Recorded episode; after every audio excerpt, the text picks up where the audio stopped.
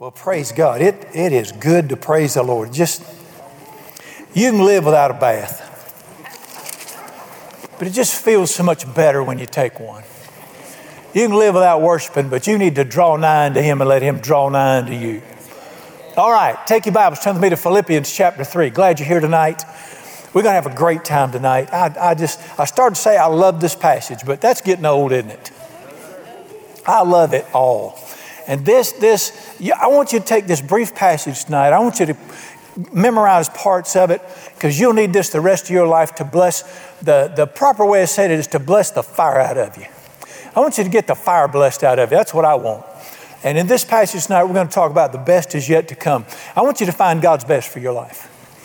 I don't want you to just barely crawl into heaven. I want you to fly through the gates saying, What a ride we have had. I want God's best for you.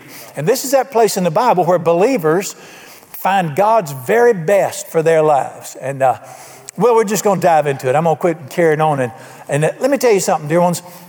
Without Jesus, even the best this world got to offer ain't much. You ever hear an old Roy Clark song called Yesterday When I Was Young? Okay, you got to be over 80 to have heard that. My crowd guy named Roy Clark, great guitar player, one of the greatest guitar players, I wrote a song called Yesterday When I Was Young. Taste of life was sweet like rain upon, yada, yada. And it was just a song of bitter, bitter regret. How that he'd been so successful, got to the end of his life, looked back and said, I missed it. I missed it. He said, I played it life. I never asked, What am I doing here?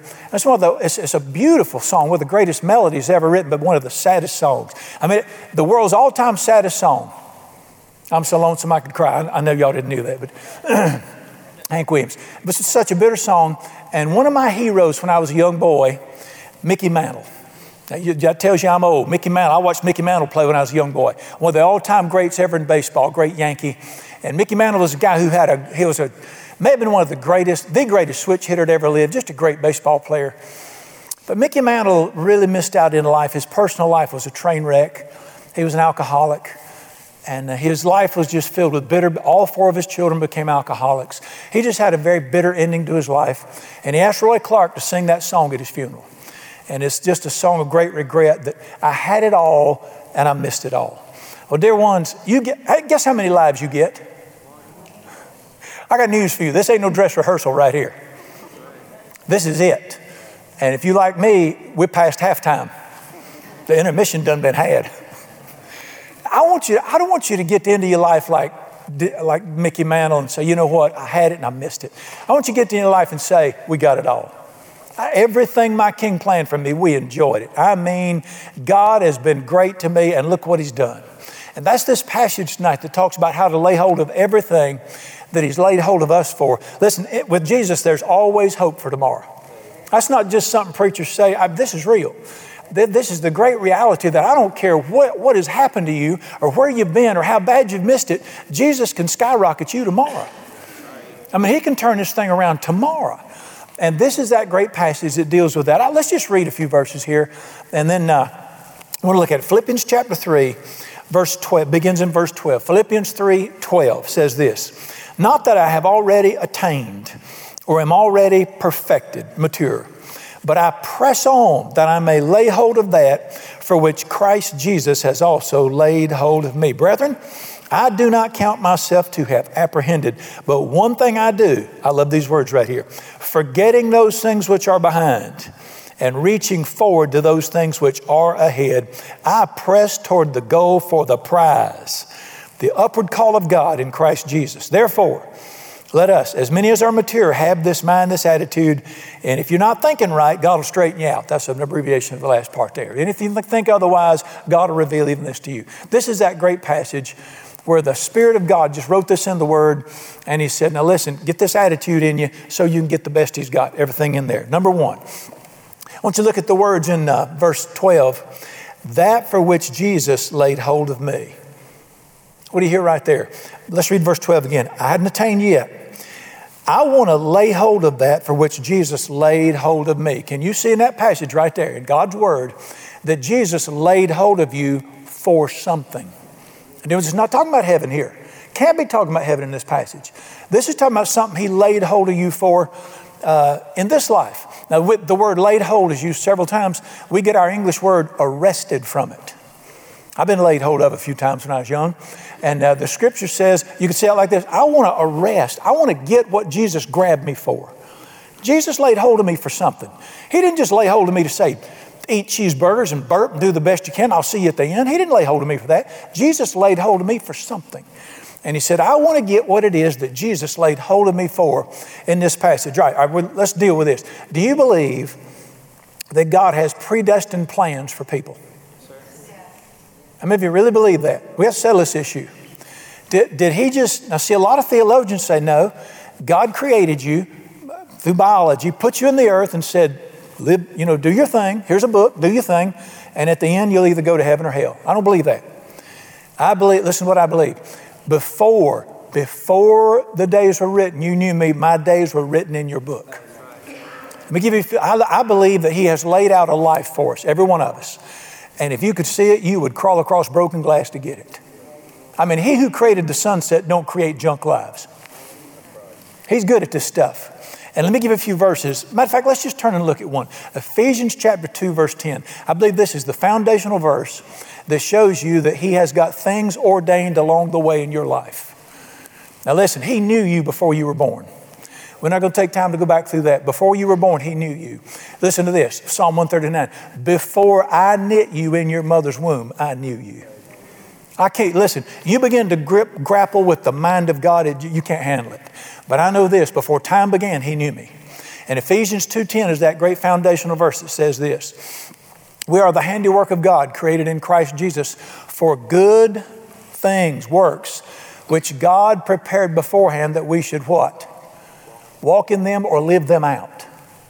So you can see in that verse that He created me and that He created me for things that He planned before I was born that I should do what? Let's live in them. Let's find everything. You, let's look at one more real quick. Turn with me to 1 Corinthians chapter 2. Uh, this, is, uh, this is the famous funeral verse, and I don't know why it's used at funerals. How many of you know not everything about Jesus has to do with funerals? I mean, if that's the case, let's just get saved, go straight to glory. Let Scotty beam us up the day we get saved. There's got to be more to it than that. 1 Corinthians 2 is this great passage. Verse 9 says this. All right, look at this 1 Corinthians 2 9. As it is written, eye has not seen, nor ear heard, nor, nor have entered into the heart of man. You can't conceive it. The things, circle the word things, which God has planned for those who love Him. Can you see in there that God has planned or prepared some things for people that love Him? Now, a lot of people use this in reference to heaven. Well, certainly this will apply to heaven. But there was, this is not talking about heaven in this context because look at the next verse. But God has revealed these things to us through His Spirit. The Spirit searches all things, the deep things of God. Well, when you get to heaven, the Spirit's not going to reveal anything to you. You're going to see clearly then. So these two verses coupled together, you have no idea what God has planned for you. But what does the next verse say? The Spirit will show you what they are.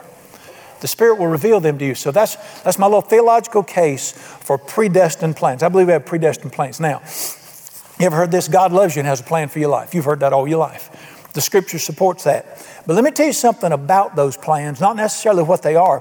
But let me tell you, let me give you some verses that talk about those plans. One of my favorites is Psalm 40, verse 8, that says this I delight to do your will. And your, your plans are the very desire of my heart. If I could find God's best plan for my life, I would crawl across broken glass to get it.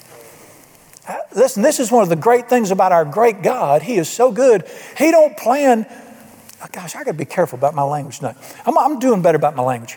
He don't plan bad lives. I know the plans I have for you, plans for good. He plans good stuff. And the scripture teaches you and I, according uh, to his word, uh, John chapter 10, verse 10, I came that you might have life and drool and suck eggs and do the best you can till I get back. Is that what it says? I came that you might have life and have it more abundantly. And the, and the great promise of John chapter 4 says this My food, that which delights my soul, is to do the will of my Father. If we ever found the plans of God for our lives, we would say, I'll pay anything to get them. If They're that good. Matter of fact, one of the great, uh, if you could get in the folder on his desk with your name on it, how many think there's a folder on his desk with your name on it? I'm not going to take time to build it. I'm telling you, it's there. He, he looks at you, 8 billion people, he looks at you like you're the only one. And He sees you, He knows you, and He's planned things for you, and there are things in that folder. And if you could look in that folder, you would say, I'll give everything I've got to get what He wrote down right there. Let me show you that in Scripture. Turn with me to Matthew chapter 13. This is one of the great, uh, this is one of the great mystery parables of Jesus, just one verse that people mess up so bad. But I want you to look at one verse concerning God's plan for your life, the kingdom of God in your life. Matthew 13. I love this. I almost said it again. Matthew 13, uh, verse 44 says this The kingdom of heaven, God working in your life, is like treasure hidden in a field, which a man found and hid. And for what? What's the word? Joy, the excitement over what he found, that man will go sell everything he's got to get what he found. Can that be talking about your salvation? Can't be, can it? You don't pay for your salvation. Who paid for that? This is not talking about getting saved. Jesus paid for your salvation.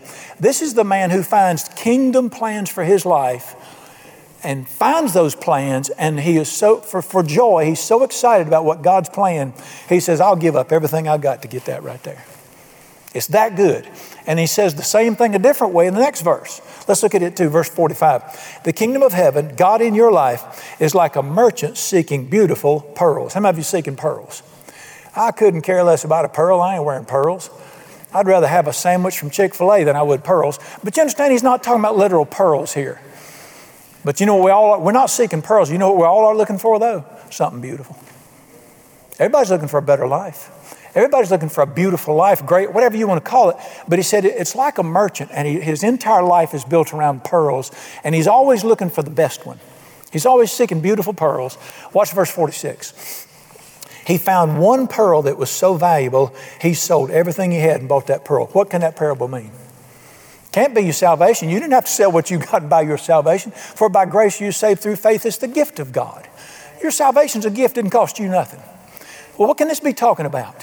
When I find kingdom plans for my life, and I find what my Father has written for my life, it will be so beautiful to me, I'll give up everything else I've got to get what He wrote down. I'd do anything to get the plans He's got for me. So I just wanted to say that concerning that one verse, 12, Philippians 12, 4, 312, where he said this I want to grab, lay hold. I've got to get hold of what Jesus got hold of me for. Demas, Jesus didn't get hold of you to aggravate you and, and just let you coast through life. He got hold of you for something. He grabbed you for something. He said, I want to get what he laid hold of me for. Look back in Philippians chapter 3 with me. He said, I want to lay hold of this thing, that for which Jesus laid hold of me. All right, let's go back to Philippians chapter 3. I want us to look at the rest of this here. The rest of this year. All right, Philippians chapter 3. Now, let me say something to you here. Uh, before, before we do that, you can be saved and miss his, miss his best plans for your life. There's, getting saved and finding everything God's planned is not automatic. Matter of fact, let me just go a little further here. Most believers I know have not laid hold of his best plans yet. You know what tragic would be? To have the creator of this universe willing to say, Look here, dear, right there it is. And me miss it and settle for something way less than his best. Wouldn't that be, that'd be bad, wouldn't it? All right, I'm not going to take the time to show you, but uh, if you want to study that a little bit further, 1 Corinthians chapter 3 says this No other foundation can any man lay except that which is laid, which is Christ Jesus. Dealings, you don't come to the Father through Jesus, you're not getting in. Somebody should write a song, say, I am the way, the truth, and the life. And nobody, listen, you got to lay the foundation of Jesus. We all know we got to come to the cross to meet Jesus. But then it says this after you've come to Jesus, he says, But let every man's life, you will build on that life, and you'll build out of gold, silver, precious stones, or wood, hay, and stubble. And at the end of your life, you're going to look back, and if you built out of gold, silver, precious stones, you will say, What a ride! What a ride me and Jesus have had. God, this was good. And you'll receive a reward. But if you come to Jesus and get saved and you build your life out of wood, hay, and stubble, at the end, you will suffer. Listen what it says you will be saved, but by fire, as though by fire. And you'll get to life, into your life and say, I missed it. I missed his best. Nobody in my church is going to miss God's best. You're not allowed to be a member here if you don't want the best. I don't care whether you like it or not, you have got to get the best. Dear can you see in Scripture, 1 Corinthians 3, that everybody comes to Jesus that is born again, to be born again, come to Jesus. But after I come to Jesus, between meeting Jesus and seeing Him face to face, what am I going to do in that period right there? The gold, the silver, the great stuff, or the junk? We want the best stuff. And this is His great promise. Let, listen, let's go for the best. Let, let's go for God's best in this one life we got. What else you going to do? Eat pizza and burp? And what are you going to do? Why don't we find out why we were put on this earth? Let me interject this right here. You're on this earth for one reason. Let me tell you why you're here. You were created. You're not an accident. You're not a biological product. God created you and put you here, and you're here for one reason He wanted you here. You're alive because God wanted you to be alive. He, he didn't, why would He go to all the trouble of creating me and just say, I don't know why I made him? Gabriel, let's see what He does. He's better and bigger than that. You know, listen, you're alive because God wanted you to be alive. You say, well, my mom and daddy said I was an accident. You know, you were a surprise. But you weren't a surprise to the one who knew you since before time began. And you exist because he wanted you here. Well, you don't love somebody that much and create them and just say, I got no purpose for you. Go do something. He created you with a purpose and it's good. And you're here because he wanted you here and we want to find the best. I, I, itch for this stuff. I long for it. All righty. In this passage, now listen to me. I, I can't, it's not going to fall on me like a ripe cherry. That's why this passage is here. Can you hear the Spirit in this passage saying, There's something I got to do to get the best? After I'm saved, there's something I got to do. And He gives you four words in this passage that'll bring us to the very best God's got. Let's look at the four words. Word number one Four words revealed. Number one is the word believe. Let's read verse 12 again of chapter 3. Not that I've already attained, I'm already perfected, but I press on. I want to lay hold of what Jesus laid hold of me for. Dear ones, I've got to, to begin with, I've got to make a decision to believe I'm not just going to scoot through this earth. I'm not just going to try not to tear nothing up. I want the best God's got. I want, I want to see what He can do. I, I, it, it's in my heart to have everything Jesus died to give me. And I got to believe that I'm going to get God's best. I talked to him about this a lot. I want his best for me personally. I want to know Jesus like a dear friend. I want to hear his voice. I want everything he's got. I want his best for my family. The, I mean, I want the best for my family. I want the best for my church. I don't, I don't want us looking like Jesus is dead. I, you've got to start believing the Lord has done great things for me, and He's going to do more. You, you, there was oh, all this. It's not about achieving; it's about believing. And I want you to start saying, you know what? Maybe there's more to this life than just showing up. I want to see what God Almighty can do in this earth in this time period, and I want to see it right here, and I want to see it in my house, and I want to see it in this earth. We. Let me tell you what's happened to the church in America in the last few years, and especially this past year, we've gone into survival mode. Just a few more weary years and I'll croak. I, I, don't know who wrote that song. I hope they don't live on my side of heaven. Show me in this Bible where we're supposed to just barely get along. I thought, greater is he that's in I thought I was more than a conqueror through him who died for me. I thought I hadn't seen or hadn't heard. You hadn't even imagined the things he's prepared. That's not survival mode, that's thrival mode. I just made that up. Thrival mode. Number one, you got to believe. Number two, look in verse 13. Watch this. Verse 13. Brethren, I do not count myself to have apprehended, but nine things I do. Is that what it says? Seven things I do? I do is listen to me. One thing I do. You got to become a singular minded person. Listen to me, sweethearts. You can't do no Jesus on the side and have the best. Jesus is not an additive. He's not a leftover. I see, y'all read the obituaries? Okay, I do, because I'm old. I like to read the obituaries and see if my friends are in there. Plus, I like to say I beat them. I, you know, I read the obituaries. And, uh, you know, in the obituaries, a lot will say, well, he was a member of the Rotary Club, he was a member of the Moose Lodge, and he went to the Methodist Church. You know, sort of like you just throw God in there on the side. It don't work like this. He is the creator and sustainer of life. One thing I do I live for one purpose. I want to see what God can do in a life. I am not going to be religious either. Praise God, He delivered me from hell raising and cocaine and fighting and getting arrested. And then, even bigger than that, He delivered me from religion after a few years after I got out of that mess.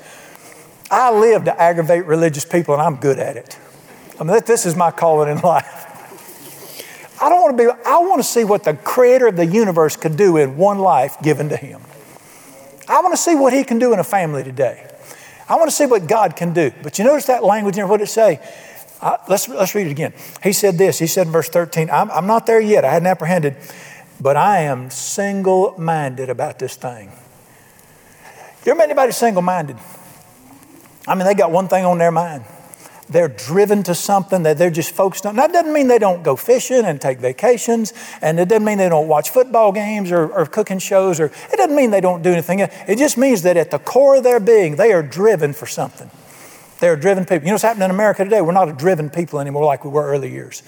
We become a hang around and goof off people. Dear ones, I want you to get the best God's got. I want you to give yourself to the very best He's got for you and your family. And the word is to be single minded. You, you just live for His absolute best. One thing. All right. now, here's the big word. Look with me in verse 13. All right, the first word, you got to believe it. Second, single minded. Number three, look at me in verse 13. I do not count myself to have apprehended, but one thing I do, here's the third word forgetting. Dear ones, if you're going to have a great life, you're going to have to, come a, you got to become a great forgetter. You understand what I'm saying here? You have got to forget. I don't want you to look at this phrase right here forgetting those things which are behind. What's the rest of it? Reaching forward to. Can you not see that there are some things out there? Tell me, according to that little passage right there, just that piece of verse, what do I have to do to get what's in front of me? I have to do what? Somebody say it. I have to forget what's behind me. I do let this sink down in your soul. How many people do I know their futures are being ruined by their past. Listen, you, I will not let my past dictate my future. Can you not see in that passage right there? You got to let that stuff that's behind you, you got to let that go so you can lay hold of what's ahead of you. All right, let me, let me help you with this word forgetting a little bit. We're struggling with this thing. Let me, let me throw this out here. Marinate in this for a little bit. Satan will always use your past to steal your future. Satan will use your past to steal your future. How many people do I know? He has stolen the very joy out of life because by something in their past. Do not let him have your future over your past. Fight for your future. And what does the Bible say to do with your past? What are you supposed to do with it? Forget it. Now you say, well, Brother Brown, I can't erase it from my mind. That's not what it means. Clara Barton, who, the lady who started modern nursing, uh, she was in an interview one time. She was an older woman, and somebody asked her about something somebody had done to her that was awful, awful to her. And they said, you, "Do you, you know that happened?" She looked funny. She said, "Do you not remember that?" She said, "I distinctly remember choosing to forget it." Then you're gonna have to make up your mind. I'm gonna forget the junk, so I can know the good stuff. Let me talk to you about forgetting. You got three pasts you need to forget. And you, you can never know the great things ahead till you forget three things about your past. According to this verse, number one, you got to forget your established past. Now, all of us got an established, you know what that means? We've all got a pattern. With, some people call it a pattern, I call it a rut. You know what a rut is? It's a grave with both ends knocked out of it. The difference, we've all got an established past. This is how I live, this is what I do, this is who I am, this is how I act. You got to forget all that if you're going to have the best. Can I ask you a question, those of you who know the Bible? Every time God Almighty wanted to do something great for somebody in the Bible, did they not have to give up their established past? Even if it wasn't bad, they had to give it up. When he told Abraham, You're going to be the father of a nation, what did he have to do? He had to give up his lifestyle in Ur of the Chaldees. When they went to the great fisherman, we talked about this past Sunday, Simon, and he had some great plans for Simon. When he said, Follow me, what did Simon have to give up? He didn't have to give up anything evil. He just had to give up what he'd been doing for years. Dear ones, let's all say it together. We're going to say this word together. You, you, it's just us tonight. You can say it. We're going to say the word change together. Let's say it together. Change. Demons tremble when you say that word. So, what are you talking about? Dear ones, to have the best, you got to change. You got to change. I don't care if it's bad or good, you still got to change. I want you to listen to the scripture about change. Jesus talked about change in Mark chapter 2 when he said this No man puts new wine in. Y'all, y'all talk back to me tonight. I know you ain't big. No man puts new wine into old wineskins. Old wineskins aren't bad, they're just old. You know why you can't put new wine in an old wineskin? Because old wineskins are hard and they're set in a specific shape. And if you're set in your ways, you can't have his new ways. But let me go on and finish that. But new wine must be put in a new wineskin. You have to be willing to say, I'll change to have the best. I'm on. Y'all got to come on. Listen to me. you got to forget your established past to have His best. What if the What if the Spirit of God moved on your heart, or an opportunity, a door opened, and it would just change everything about your life? Do you have the guts to get out there and do it? Who knows what's out there? But if you're one of them people say, "We shall not be moved," you shall not be. The deadly words in every church I've ever been in. We ain't never done it like that before. I was in a church not long ago and I just walked in and I said to myself, 1965 ever shows up again, they ready for it here. There was what is it about people that we love? We're creatures of habit and rut. What does this book say about our great God? If you're going with me, you're going to have to flip flop. Change. Number one, you got to forget your established past. Number two, and you know this one, you got to forget your bad past. Everybody in this room's got some bad past. I got a lot of it. Who gives a rip? I got this is one of the great things about our Savior. I don't care how bad your past was, this is a new day. This is a day to start over. And you got to forget your bad past. Let me mention several things. The shame of your past will ruin your future. You got to shake that shame off. I was talking to Christy Doss the other day. She was talking about, so I forget who it was ministering. And you ever heard this? Shame on you. Shame on you. You ever heard that? This lady was preaching, she was preaching on shame off you. Shame off of you. That's the word of God. And you got to listen, you can't let your shame destroy your future. How about the pain of the past? Man, what is going on in my land right now that people are aching over things that happened in the past? I know pain's real, but listen to me. I'm fixing to get in trouble here. Listen to me, dear ones. It seems like all over the Christian church now, it's like, if you're hurting, if you're hurting. Yeah, we're all hurting, Doc. I'll give you a few weeks to hurt, but find you a Savior and let's go. You're gonna waller in it? I'm gonna get killed for this. My inbox will be full in the morning. I, listen, I'm trying to help you here. Don't let the pain of the past write the check for the future. Find healing in Jesus. Get filled with the Holy Ghost. Buy you a box of band aids. Do something. But then there comes a time to say, I can lay here and bleed or I can get up and go on. God, this is good preaching. I wish I was out there listening to it. This is good. There comes a time to say, this ain't going to tell me what to do no more. And I, am not being insensitive. I clear I ain't. But dear ones, we've become a professional bleeding society in the church. Pray about it. Find help. Get counseling. Get medication. Get Bud Light. Do something. But we got to go, Doc. There comes a time to say, yeah, that was bad, but I'm not going to let it write the future. And you got to forget the pain of the. Listen, I know I've had pain in the past. You got to forget the disappointment of the past. Anybody ever been disappointed? in anybody, anything, or yourself, file it and go on. You got to forget your failures. Anybody ever failed at anything? I have. You know what a loser is? You ever heard that term loser?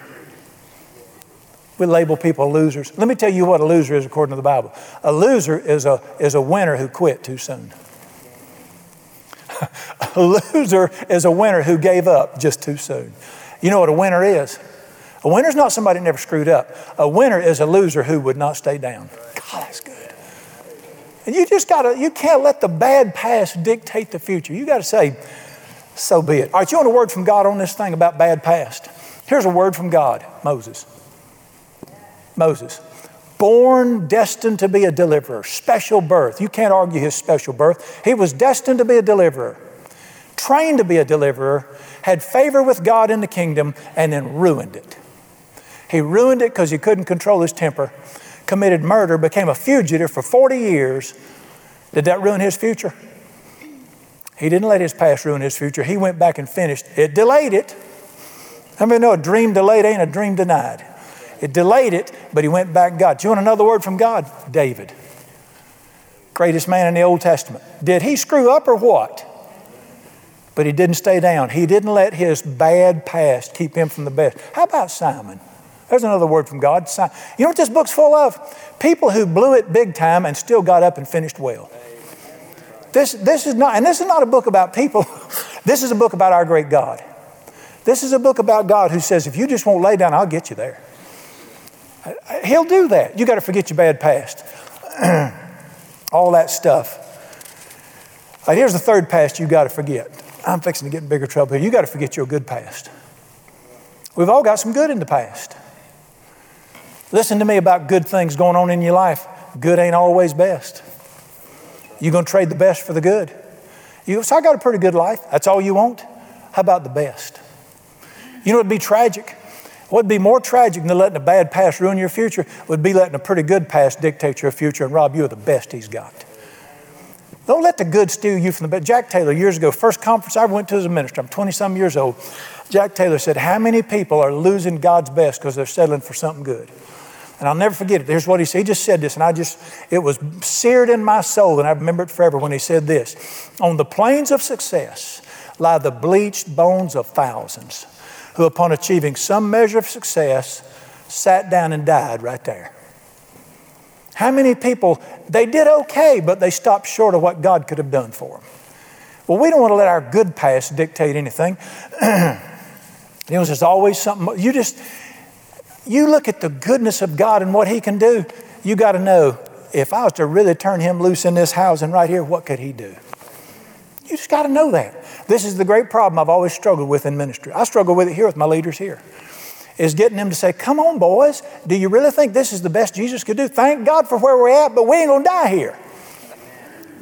Jesus has got more planned. Let's go, Doc. Do not be one of them settled for people say, I want it all. Somebody should write a song. All right. I like that. I like that forgetting part. You got to forget the stuff. One more word. All right, there's the, there's the three words. You got to believe. The scripture says that you got to believe what he says. And then after you believe, you got to be single, single-minded. And then you got to forget some things. You got to let the past go. Well, what's the big word in this passage? It's used three times in this passage. It's the word press. It's the word press. I want you to read with me. Look at me in verse 12. Verse 12 says this Not that I've already attained or I'm already perfected, but I loaf around. Does it say I loaf around or I press on? I press on. Something about pressing that he's got to do there. All right, look with me in verse 14. I press, press toward the goal for the what? Not heaven, the prize.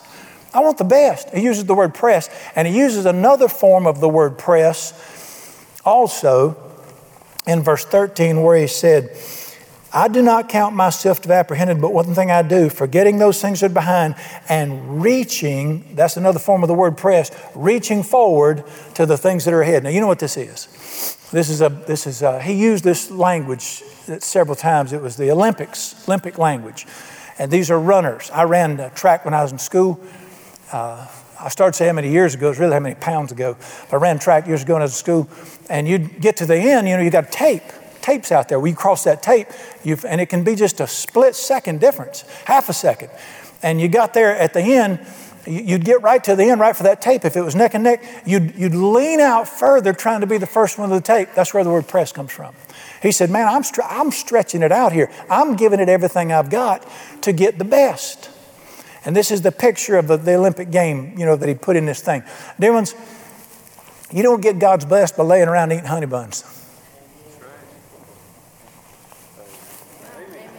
Why is the word press in there three times? Obviously, I got to do. I got to. I got to do something. This is that. This is not. This is not the slug. This is the bulldog. This is that bulldog mentality. And dear ones, we need to be people who press in. Let me talk to you about this word press. I love this word press. Uh, let me tell you something wishing ain't pressing. If, if wishing would do it, we'd all have everything. There's a big difference between wishing and pressing. Do you understand the difference here? Let me tell you the difference. Let me give you a quick picture of the. Uh, everybody wishes, but if I could just get people to press. If you would just press, God would meet you at the end of your press. Let me give you an example. Uh, I play the guitar. I watch these people play the guitars that are just these, I mean, they are so good. I'm not that good. I mean, I can play it and I know the chords and I strum it. And, and as my wife says, your best audience is you. And I like to play by myself. And I just love to sing, play. And I'm, I, I could do it, uh, but I've never, I've just wanted to play it so I have a big time. But there's a guy named Charlie Daniels who grew up south of Siler City down in a place called Golston. And Charlie, uh, even among country musicians, everybody, he's one of the greatest instrumentalists that ever lived. Like Roy Clark, one of the great guitarists of the world. You know how he got that way? Wishing he'd be good. Charlie wished them fingers to fly. You know how he got that way? I read his biography. You know what he said? On Friday nights when I was in high school, the other kids are going to football games. I'm at home practicing chords on my guitar. When everybody else was dating, I'm at home practicing chords on that guitar. Even when I became a professional musician, everybody else be out rocking and rolling. Of course, I think he rocked a little bit in early years. He said, everybody else out rocking and rolling. He said, I'm at home running chords on that violin. Well, actually, I think he played a fiddle. I'm running chords on that fiddle. And uh, you know why he became so good? He didn't just wish, he put out some effort. He pressed that thing. That's why he became so good at it. There's a lot of people wish, but there's just a few that press. Now, let me tell you something worth it. It's worth it to press in and say, I want the best you got. Doing this mentality that we've adopted in this nation that make it easy for me, it's killing us. We've got to get back to good things come to those who not wait, those who press in. All right, let me talk to you about pressing for just a minute. Press into this thing. I'm gonna use I'm gonna use one of the favorite words in our nation right now. This is a word everybody loves. They get excited when you say it. It's the D word. Discipline. Don't, don't people just, don't you just hear people love it? Don't you see a lot of people like, you know, they go to these houses, they got these fancy plaques. A lot of folks just got discipline written on the wall. Not. Dear ones, you can get saved by faith in Jesus, but there's going to take some discipline to have everything, to have the great family, the great life. Let me show you a picture of this. Again, Olympic language. Turn with me to 1 Corinthians chapter 9. I want you to see what this man said about this. 1 Corinthians chapter 9. Did y'all ever see the movie Rocky? Rocky 1. Sure, you did. All right, I'm, do you remember the first time Rocky tore out, got that opportunity to fight? Remember the first time he tore out, tried to run up the steps of the courthouse thing there in Philadelphia? Y'all remember that? Made about four steps and had to have oxygen. But you know what he did? Everybody else is snoozing after raising hell all night. He's, they're snoozing. He's out of bed at 3, 4 o'clock in the morning, hits that alarm clock, drinks them eggs, and there he goes. You know what he did? That man pressed his way to something, put out a little more effort. I want you to read. This is in God's Word. I love this passage. Y'all might as well just give up. I'm going to keep saying it. 1 Corinthians chapter 9. Watch these words. Now, this is not only Paul writing, this is God speaking to me and you. Verse 24, 1 Corinthians 9 24. Do you not know that those who run in a race all run, but only one receives the prize? Did anybody know that? Did y'all know that? I know y'all don't know this because in this modern day, everybody gets a trophy for participation. We've become the everybody gets a trophy generation for participation. And everybody got a participation trophy. I like that commercial where that fella takes that magic marker and writes through participation, writes first place on there. Now, what does the Bible say? Everybody runs, but not everybody gets the prize. What we read in Philippians 3? I press toward the goal for the prize. I want the best. Everybody runs, but only one wins. Watch this. Run in such a way that you may obtain it. What did that say right there? Run to win. Then was don't just live to get by. Don't just live to maybe go to fish camp Friday night. Don't just live for vacation. Run to win. Live your life to have the best life possible. Get it all. Now, when I ran track, there was uh, several of us wanted to win, and then there's other guys on the track. Bless their dear hearts, they could. They just didn't have the ability, and they didn't run to win. Guess what they do? What they were doing? They were running just to run. There's a big difference. Are you running to run, or are you running to win? Deals, let's get the best out of life there is. Everything. Don't settle for anything less. He said, run to win, run to win. Verse 25 Everyone who competes in the prize is temperate in all things. They do it to get a perishable crown. He's talking about the Greek games here. But we for an imperishable crown. I run thus, not with uncertainty. I fight, not as somebody who's shadowboxing. Watch these words, verse 27. I discipline my body. God, I love that word. If you got the old King James, somebody tell me what it says. I buffet my body, B U F F E T. Baptist read that, I buffet my body. That is not what it means. You don't buffet yourself to win, you buffet yourself. What does he say? I discipline my body. Dear ones, listen, I, I love you. I'm your pastor. I love you. I want you to get to heaven, but I want you to get the best before you get there. And what's, what's the spirit of this passage right here? I don't want to just get by. I want the best. I want the best marriage. I mean, you know I've had to discipline myself to have a good marriage. Y'all know me. I had to discipline myself to have a good marriage. My wife, she was pretty perfect when she got there, but I've had to discipline myself. Dudes, this comes down to everything in our lives. We, we just uh, say, well, Brother Brian, I just the least, I, as long as I get into heaven, I'm happy. You look right here. When you get there, you're going to wish you'd done it different. And on the way, you're going to wish you'd do it different. I'm going to tell a story. A dear friend of mine went to college together. He was one of the most gifted speakers I ever met. He could hold an audience just, he was so gifted and had such a great personality, was so smart. that we got out of college and he, he you know, we met both ministerial students, got out of college, and he did so well. By the time he was in his 30s, he was president of the Bible college, uh, the big Bible college. He was, it's where Charles Stanley first started teaching at. And he was president of that Bible college. He just had the, God was just so, the blessing was so on him, and he had such a great life going. At 40 years old, he falls over dead. He died at 40 years old, left a little eight year old boy behind, one son, a little eight year old boy behind. And now listen to me. At his funeral, the preacher told a lie. Preacher got up and said, We don't know why God took him at such a young age. God didn't take that fella. The days of our lives are 70 years, if by strength. Are you going to tell a little eight year old boy God killed your daddy? God didn't take that man. That man fell over of a heart attack because every vein he had was clogged with hot dogs. I'm not being unkind, but dear ones, that man, he got to heaven. He left a great memory. His name's on the library at that Bible college. That wasn't God's best for his life. Listen, say amen to me. That wasn't God's best for his life. Dear ones, we have got to say, I want the best. In every area of life, this is a subject unheard of in the Christian church in America. It's the word discipline. Dennis, we got to bring some discipline back into the church. Now, I don't mean fussing at folks if they make mistakes. I mean, oh, I want to get the word of God inside of me. So when I go to bed tonight, I'm going to put on my head. Oh, angel of God, come let it seep down into my brain. That's not how you get inside of you.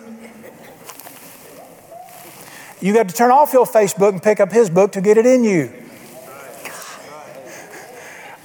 It's not like you have to go to a concentration camp, but you do have to put out a little effort. Okay, I'm on the wrong subject tonight. Maybe this is for another crowd here. There's, We've got to discipline ourselves to say, people are saying, man came to me and he said, pray for me, pray for me. I got a spirit of unfaithfulness to my wife. I said, I ain't praying nothing for you. You don't have a spirit of unfaithfulness to your wife. You're just out of order and you need to discipline yourself and quit watching that junk. Talk to me.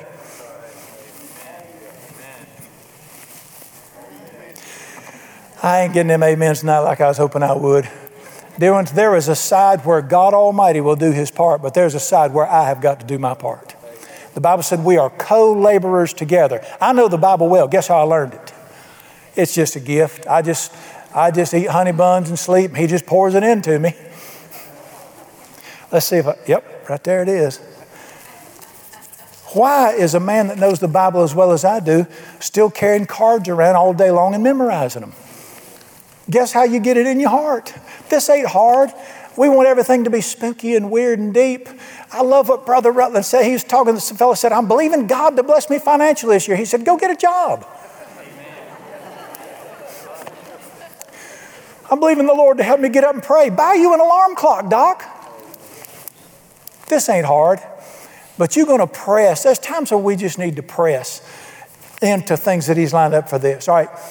I want you to go back to the Philippians 3. Let's wrap this thing up. Philippians chapter 3. The Bible said, I want the best he's got. And that means that I got to get this word inside of me. Now, listen to me. I'm not talking about reading a book of lamentations and enduring it so you can say you did it. That's dumb. I'm talking about you got to find the best promises and get the good stuff in your heart. You got to do that. You got to do that. Listen to me. We got to bring prayer back to the American church.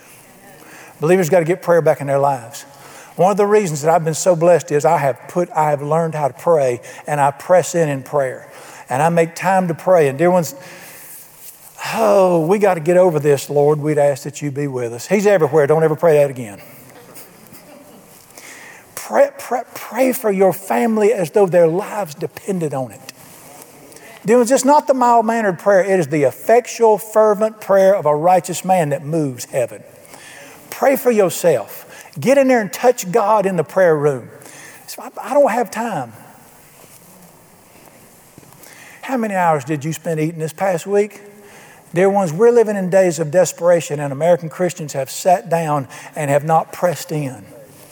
Now, listen, I have time to go fishing. You can tell I got time to eat. I got time to do all kind of stuff, but I have decided my family is not going to die because of the unprayed prayer. My kids are going to have their daddy praying for them till the day he croaks. My church is going to have prayer here. I'm going to do whatever I have to do. I'm going to do my part, and the king is going to bless the fire out of me. This is the night for the fire. That's what it is. He's going to bless the fire out of me. And you got to be willing to take some risks. Now, here's the, I want to read this again. Verse 14 said, I press toward the goal for the prize. Oh, dear ones, I've seen some that got the prize. Don't you ever slow down. You just press toward the prize. I got tickled today. I was reading this and I was thinking about my dear friend J.O. Williams was a mentor of mine. And he always told me, he said, there's no such thing as retirement in the Bible. He said, not only that, he said, he said, we would talk about how preachers slow down the day they started preaching. He said, Don't you ever slow down. And he would say, I'm going to die with my boots on. And I think when he, which I think it'll be four years coming up in a few weeks, when he died, he died with his boots on and he was planning a trip to some far flung corner of the globe at 75 years old. If he'd lived to been 105, he'd have still been stomping through Nairobi, Kenya somewhere. He just never, he was never content. He always knew there had to be more. Dear ones, we don't want to crawl into heaven's door. We want to slide in sideways, burned up, used up, wore out, skid marks on the side, and say, let's do it again. That's how we want to finish like that. All right, I got to quit with this promise. Here's the great promise. Now, in verses 12, 13, and 14, he's told you Jesus laid hold of you for something. Now you lay hold of what he laid hold of you for. Press in there and get it. Let's do it. Forget the past. Let's go, guys. Let's get the best out there possible. And let's dream big. And then he gives you this great promise in verse 15 from the Father. And it says this, verse 15 Therefore, let as many as are mature have this mind. What is the mark of maturity for a Christian, a believer? They get this mind that I'm going to have everything Jesus died to give me. That's the mindset of a mature believer. And watch this promise. And if you think otherwise, God will talk to you. He will reveal this to you. All righty. Your Heavenly Father wants you to get the best life, and He's going to help you get it. How many of you, I don't know if you did this or not, I did it for my kids. I love my kids dearly, sacrificed for them, I cared for them, but I wanted my kids to excel. And you know what it means if you want your kids to excel? They can't sit in the basement all day and play video games and eat cheeseburgers. Finally found something we can get amen on here. And I pushed my kids. I loved them. I, I, wasn't brutal. I wasn't hard. I didn't never discourage them, but I pressed them and they knew it. And finally, they got to where they'd say, This is good for me. And man, because I, I, wanted them to have the best life. Guess why? I ain't going to be here someday. And I want them to do well. Now, your Heavenly Father is determined you're going to make it. I got a friend named Jesse Crooks. Jesse was born with cerebral palsy. I saw him a couple weeks ago, pushing 90 years old now, born with cerebral palsy. And uh, this is back, was born in Louisiana. This is back when you, you didn't have the help for struggles like that that you do now. And Jesse said he got school age and he couldn't talk. You couldn't understand a word he said hardly. And said he, his mama sent him off to school with the other children, and the first day they laughed at him because he couldn't walk right. You know, he struggled to walk, he couldn't talk right. They laughed at him. He went home crying first day. Mm, let me tell you what a great mama is. And his mama didn't coddle him and say, Oh, that's terrible. She said, Jesse, you have to learn to laugh with him or you're going to die in this house. You get back up there, boy. You say, they didn't have social services back then. Settle down. She said, Jesse, don't you let this ruin your life. Get out there and laugh with them. And you get back up there. And his mama made him go back up there to school. And you know what he learned? I'll just laugh with him. And he said, I became the class clown. And then I became, he was, he graduated. What they, back then they had them things, superlatives. You know, it's not fair, so they don't do it now. Because you get you, everybody gets a trophy for graduating now. It's not like He was most popular boy in his high school. He said, I even went out, I even went out for the football team. He went out for football. Couldn't even walk hardly. And so the coach said, with that kind of attitude, I'll find a place for you. They made, he said, they made me the water boy. and he said, but you didn't have this fancy. Back then they had an old wooden Coca-Cola crate with strap around it and uh, cups with water in them. And he said, it didn't matter, said they'd call time out. By the time I got out there, it was over. But I'd already sloshed all the water out anyway, so it didn't matter. He couldn't speak hardly. And God put it in his heart to be a preacher. How are you going to be a preacher if you can't talk? I know some of you wish they couldn't, but how are you going to be a preacher if you can't talk? He took five speech classes, and finally, a lady worked with him, and she would put peanut butter around his mouth out here and say, Lick it off. And he'd spend, he'd spend hours trying to lick that peanut butter off, and that strengthened his tongue where he could be heard. I mean, we have got to quit laying down saying, Everybody feels sorry for me and bring it to me. We got to, you got to press towards something. So he goes off to college, he graduates. He went to New Orleans Seminary, graduated, got a master's degree. Met this girl, she was just starting when he was graduating, they fell in love. He said, I stuck around, got another master's degree just to be near her. He applied for a job with the Home Mission Board, SBC. They turned him down because of his d- disability. He got one anyway with him, and he opened a chapel on Bourbon Street in New Orleans, in the French Quarter there take just dealing with anybody, taking in strays. I think they adopted one of the kids that came through there that a prostitute left with them. And just had the greatest life. He was my associate pastor for a while. We had the best time. I saw him the other day. He's almost 90 years old. And uh, he is a man who pressed in there in spite of his failings, in spite of it. He just would not lay down. That's what you call pressing for the best. And he's had the best life because he disciplined himself. He said, I am not laying down. I saw him the other day. He's in a wheelchair now because you know he just can't. He just and I would tell him, you go wear your equipment out if you don't go easy. He'd go garden when he shouldn't have been gardening. I saw him the other day, almost nine. I said, Jesse, I said, I hadn't seen you in a while. I said, I may not see you till we get to heaven. I said, when we get to heaven, me and you going to foot race together. He said, You'll lose. we have got to bring that spirit back to this land and back to believers. And it's that attitude of, I don't want to settle for it, I want the best. I'm going to go for the, I want everything God's put out there for me to get. But dear ones, what if that man hadn't pressed? Where would he ended up? Somebody felt sorry for him and he'd have laid around his whole life. That man accomplished a great deal because he said, Yeah, I got some problems, I got some limitations, but watch this. And he had an attitude to press on through like that. Now, your father, his, I love, by the way, his mama was a hero. She would not let him settle short. She said, Get up, get back to school. I love them kind of mamas. I love them mamas that don't take the child's side. They're not even going to ask. You get a whipping at home, you're going to get one at school. Never mind. But you listen, can you not hear in verse 15 that your father wants you to have the best? Uh, let me tell you, the Bible said in here, if you don't want that for yourself, he's going to help you get it.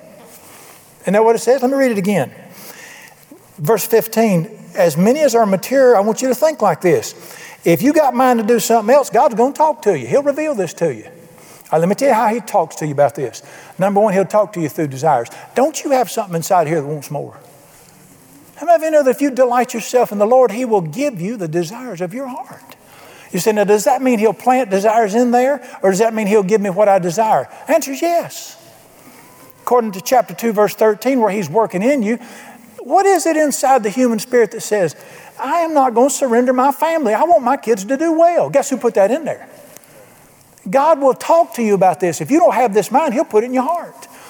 Guess who put it in people's hearts to do better than this? You know, you just, everything's terrible. You, you got sin in your life. You're pathetic, miserable. You're moaning and whining. Doesn't something inside of you say, this, they've got to be something better than this? Guess who put that in there? He'll talk to you through your desires, number one. Number two, He'll talk to you through dissatisfaction. How many of you believe that dissatisfaction is God talking to you? I can show you that in Scripture numerous places. Paul said, I had no rest in my spirit, so I got up and went. Then was dissatisfaction is God talking to you. When you're in a situation in your life or you know, things you're involved in or a job or something. I'm not talking about a bad day. I'm talking about something inside of you just said, this ain't, there's got to be better than this. Dissatisfaction is the voice of God in your heart. Got to be something better than this. Number three, I don't know if you believe this or not, God's in the disasters talking to you. I knew I wouldn't get one out of that. How many believe God will just dump your boat upside down to be good to you? You don't believe that? Let me tell you about a preacher friend of mine named Jonah. Jonah was a man that God was going to bless the fire out of. And Jonah and the father came to Jonah and said, Arise and go to Nineveh. Jonah got in a boat and went to, do you remember where? Tarshish. Which is the exact opposite direction of where God wanted him to go. And the Bible said Jonah ran from the Lord because he didn't know how it was going to work out. God was trying to be, well, he was trying to be good to him. How would you like to lead the largest city on earth into great revival and see great things happen? God wanted to be good to the boy, but he ran from him. And the Bible said a storm came down on that ship. Anybody ever been through a storm? How you know he wasn't in it? And they prayed and they whined and it wouldn't stop. Finally, Jonah said, I'm him. I'm it. I'm the one. I'm running from God. And the captain said, What's wrong with you? He said, I'm running from God. And the captain said, What do we do? He said, Throw me in the water. Throw me in the water. They rowed harder, they prayed more. Finally, they said, Oh, Lord, don't hold us against our account. But they pitched him out of that boat to save it. throw him in the water. And God caused a great fish. Some people think it was a whale. The Bible just says a great fish. And that fish swallowed him up. You say, I don't believe that. You don't believe that? Listen, God can make Jonah swallow a whale if he's got to. Listen, there's nothing he can't do. That fish swallowed him up, and, and you talk about dumb. Let me tell you what dumb is. He stayed in the belly of that fish three days before he got his heart right. Guess how long I'd have to be inside a fish before I changed my attitude? Three days with seaweed wrapped around his head and stomach acid eating his clothes off him. And said after three days, I cried to the Lord, said, I will pay my vows to you. I'm going where you're sending me. And what happened next? This is how you know God's in it. What happened next? That fish swam all the way to where he's supposed to go start with, went up to the beach and went, Blah! And God took that fish and squeezed his gut, and he puked Jonah out on that beach. And Jonah's standing there. What do you think he looked like three days in that fish's gut? My goodness, he was nasty. All his clothes was white. and he started marching and did. How, how do you know that things being dumped upside down is not the goodness of God to get you where he can bless you? Listen, uh, disasters are him speaking to us. And then let me throw one more in here. Open doors are God talking. When the door's open in front of you, He might be talking to you. You always pay attention what's going on around you. I love Revelation chapter 3 that says this I am He who opens and nobody closes. I close and nobody opens. Listen to this part. I set before you an open door, and nobody can close it. He's put open doors in front of me, scared me spitless. But you know what? If you'll just go through those doors, we got my friends here from Living Free tonight. The opportunity to go living free is God opening a door for men to get their lives straightened out. When a judge says you can go to living free or you can go to prison, that's God being good to you. And then men get to go there and they get to find out. So, this is how people are supposed to live. They're supposed to respect each other and care for each other and love each other and share together. Mary's house is an open door for people. Opportunities. Listen, if you've ever heard the Bible preached, God's being good to you. He's given you an open door and an opportunity to, to listen. He's always opening doors. He's doing things for His children because He wants to be good to them. And you and I need to lay hold of those open doors. We need to, we need to grab those opportunities. All right, here's the deal. I don't know if I've changed your mind tonight or not, but I have preached myself happy. I want you to look at what the scripture says right here. The Bible says this I laid hold of you for something. His eye is on you. He knew your name before you were born. He wrote things that you would give up everything you got to get. But you got to get off the past and forget it. And you got to be one of those people who say, I want it. I want the best he's got. I, I just, I pray constantly more. I want more of your goodness in my life. I want to hear your voice. I want to know your kindness. I want your spirit. Dear ones, listen. All right, let me quit. I got we're going one more verse. We got time real quick. One more verse. Luke chapter 11. All right, Luke chapter 11. I want you to look at something here. In Luke chapter 11, the Bible says this. This is one of the great promises. We have got to get off this, a home, a the Lord is in it. We got to get off this passive attitude. Passivity will get you killed in this generation. I love the great verses. I'm fixing to show them. Let me quote another one. What do you think this verse means right here? The kingdom of heaven suffers violence and the violent have to take it by force. Does that sound passive to you? You may not know what that means, but that sounds pretty, I got to get up and go after it. Listen, the kingdom of God has violence in it. It don't mean bad violence, but the violent have to take it by force. Get it? When I was with the sheriff's department years ago, we'd have an early morning raid. Y'all know what a raid is? You wanted to catch them about 5.30 in the morning before they woke up. You know, that's when they're at their worst and you're at your best, 5.30 in the morning. So we'd plan a raid and the FBI would meet and all that stuff. And we'd say, we're going to hit this right here. And I just think this is so much fun. And we'd go to this place. I remember we went to one place and we were, I forget what we was looking for. And uh, everybody lines up and the element of surprise is the big deal. And what you want to do is you go up there and you tap on the door and say, Oh, Mr. Mr. Criminal, Mr. Criminal, please come out. These are the cops out here. Please bring your drugs and come out here and show them to us, please. Is that how you do it? No, sir. You not, if you're passive, you get hurt there. The violent take it by force. They have a battering ram. They slam that door open, holler sheriff on the way in, guns flying in. We went in one day and t- little, what do you call them, flat biscuits? Uh, tacos, them taco shell things. They went flying up in the air, milk went one direction, criminals went another direction, took them by force. Why does the Bible say the kingdom of God suffers violence and the violent have to take it by force? We've got to get off this passive. There's got to be some pressing. I got to make up my mind. I am going to memorize this verse and I'm going to live this thing and I am not going to quit till I get it. That is the violent taking it by force. I don't care what I see in them children. I'm going to pray till I see God do something. And I am not quitting. And horny head can get in my ear, but he is not going to stop me from praying for my family. I'm going to get God's best for my family. That is the violent taking it by force. I am going to wrestle with this sin. I'm going to go nose to nose with this sin. And by the grace of God, His Spirit, I'm going to put it down and I'm going to live free. That is the violent taking it by force. And there's you got to have a certain amount of that attitude to lay hold. What does press mean? You're going to have to lay hold of his best. All right, Luke chapter 11. Let's read this verse. Luke chapter 11. the Bible said this, verse 9 I say to you, ask, you'll be given to you. Seek, you'll find. Knock, it will be opened unto you. What do you hear there? Dealings, I have people ask me all the time, why is my life not working out? Why is this not going well? And I just want to say to them, Dealings, I've done all for you I can do. You're going to have to do some asking, seeking, and knocking. What does knocking mean? You got to start knocking on heaven's door like you will not be denied. And you're going to have to start pressing in. Let me give you an example and I'm done. I like this example right here. Uh, if I said his name, you'd probably know him. He's a national uh, minister, been used of the Lord a lot, but he was a pilot. He was a pilot as a young man, and he wasn't even a Christian, and he got saved and uh, found Jesus, and it changed his life. And he realized that uh, I want everything God's got. I want to be blessed in my family, and I, I want to go in the ministry, whatnot. And he said, I realized that to be to get this Christianity stuff working, for it to really work for me, I got to get this word in my heart. I got to get the Bible in my heart. And he said, so I set my alarm clock, and uh, he said, uh, the next morning, I, I, think I had to be at work when, but he said, I normally get up at 6. I set my alarm clock to get up at 5. He said, I'm going to get up at 5 and I'm going to start reading the Bible. I'm going to get this word down in my heart because I know what it'll do. He said, I got up the next morning, went off at 5. I slipped out, didn't want to wake, let my wife sleep. I went in the guest bedroom, took my Bible, and laid across the guest bed there and opened my Bible.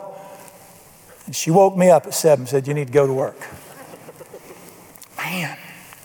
Well, maybe this Christianity stuff's not for me. I'm just not hogwash. He said, I'll do it again tomorrow. He did that three or four days in a row, and she woke him up at seven, three or four days in a row. I think it was on day number five. He got up at five, went in there, and he didn't go in the guest bedroom. He went in the bathroom. He said, I took my Bible, I jerked the shower curtain back. I stood up on the edge of the tub and balanced myself, opened that Bible, said, Fall asleep now, sucker, and see what happens. And he said, I spent the first three months of my believing life balanced on the edge of that bathtub saying, I'm going to learn this book. And he's been blessed beyond measure. Dear ones, you can go to heaven by praying. You get God's best by pressing for it. And pressing and saying, I want everything he's got. All righty, I'm done. Hope you still love me. You're supposed to say yeah when I say something like that. I want the best for you. When I was young, I had the awfulest daddy in the world. Because there wasn't no laying around my house. There wasn't no goofing off. I ain't putting up with this mess. You're going to do right. And did you just say you don't have nothing to do? Oh, we'll cure that for you real fast. Now that I'm older, guess what? I love that man. I appreciate what I didn't like it at the time, but praise God, He put something in me. We call it backwards organization. He put something in me that has carried me through the years now. I praise God for His goodness and grace. I'm going to pray for you. Lord Jesus, I love you and praise you and thank you for your goodness. Thank you for the promise that Jesus died to give us the greatest life possible in everything. Everything from our health to our relationships to our families. Dear Jesus, why are people laying down when there is a God in heaven? Why are people throwing in the towel when the Word of God is still alive? Why are people barely getting by when you have promised the most wonderful, abundant life? I pray in Jesus' name your word take root tonight. I don't care who people is, where they've been, what they've done, what their past is. I pray they'll get a vision of the greatest life possible for them and their families and say, that's where I'm going right there. This man died to save my soul and he died to fix my life. He died for me to be free, full of peace, full of love, full of joy. He died for me to be a light.